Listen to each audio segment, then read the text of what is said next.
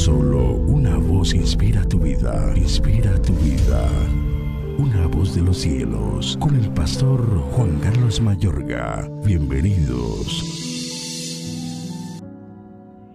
El Seol y el Abadón están delante de Jehová, cuanto más los corazones de los hombres. El escarnecedor no ama al que le reprende, ni se junta con los sabios.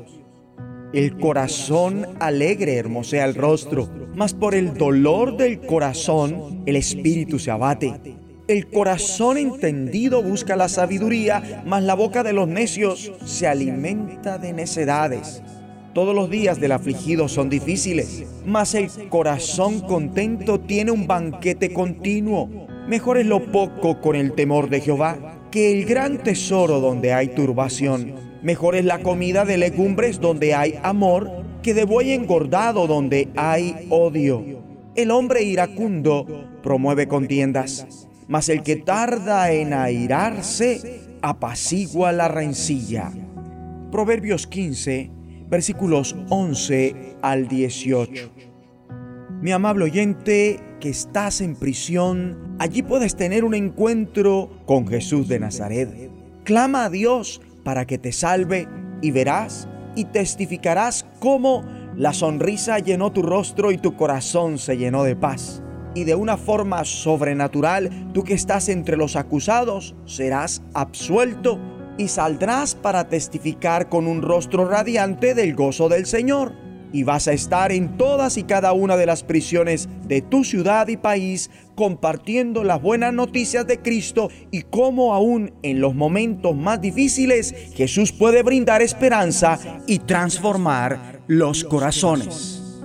La palabra corazón, que figura varias veces en la porción bíblica de hoy, desde la comprensión hebrea, el corazón incluye las emociones, pero también la mente, la conciencia y la voluntad.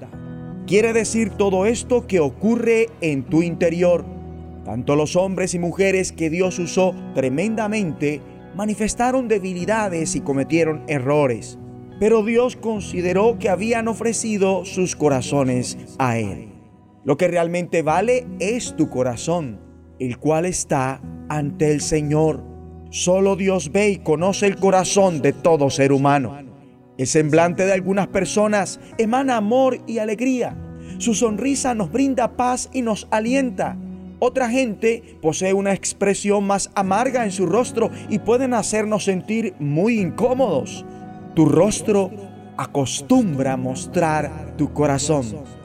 El corazón alegre se refleja en el rostro. Mi amable oyente, la vida que cada uno ha vivido termina mostrándose en nuestro rostro y por consiguiente la gente que supera los 40 años de edad es directamente responsable de su semblante, de la imagen que proyectan. Amigo y amiga, inclusive aun cuando consigas ocultar lo que ocurre en tu corazón delante de los que te rodean, Dios puede verlo. El corazón humano está ante el Señor. A Dios le apasiona tu corazón. Esta porción bíblica suministra unos cuantos consejos sabios sobre cómo nutrir tu corazón. El corazón entendido va tras el conocimiento. Para el que es feliz todos los días sin importar que son de fiesta. El autor brinda un ejemplo de cómo lo de nuestro interior es mucho más valioso que lo exterior, porque más vale comer verduras sazonadas con amor que un festín de carne sazonada con odio.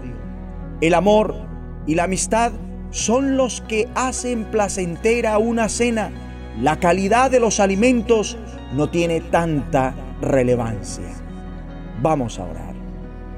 Te agradezco Dios porque mira más allá de las apariencias externas hasta llegar a lo más valioso, mi corazón.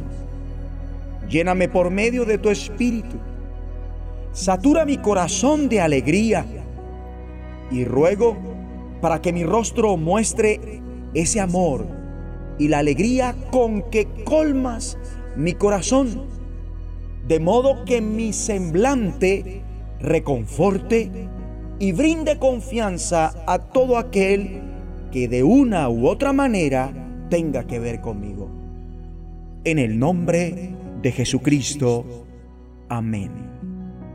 La voz de los cielos, escúchanos, será de bendición para tu vida. bendición para tu vida.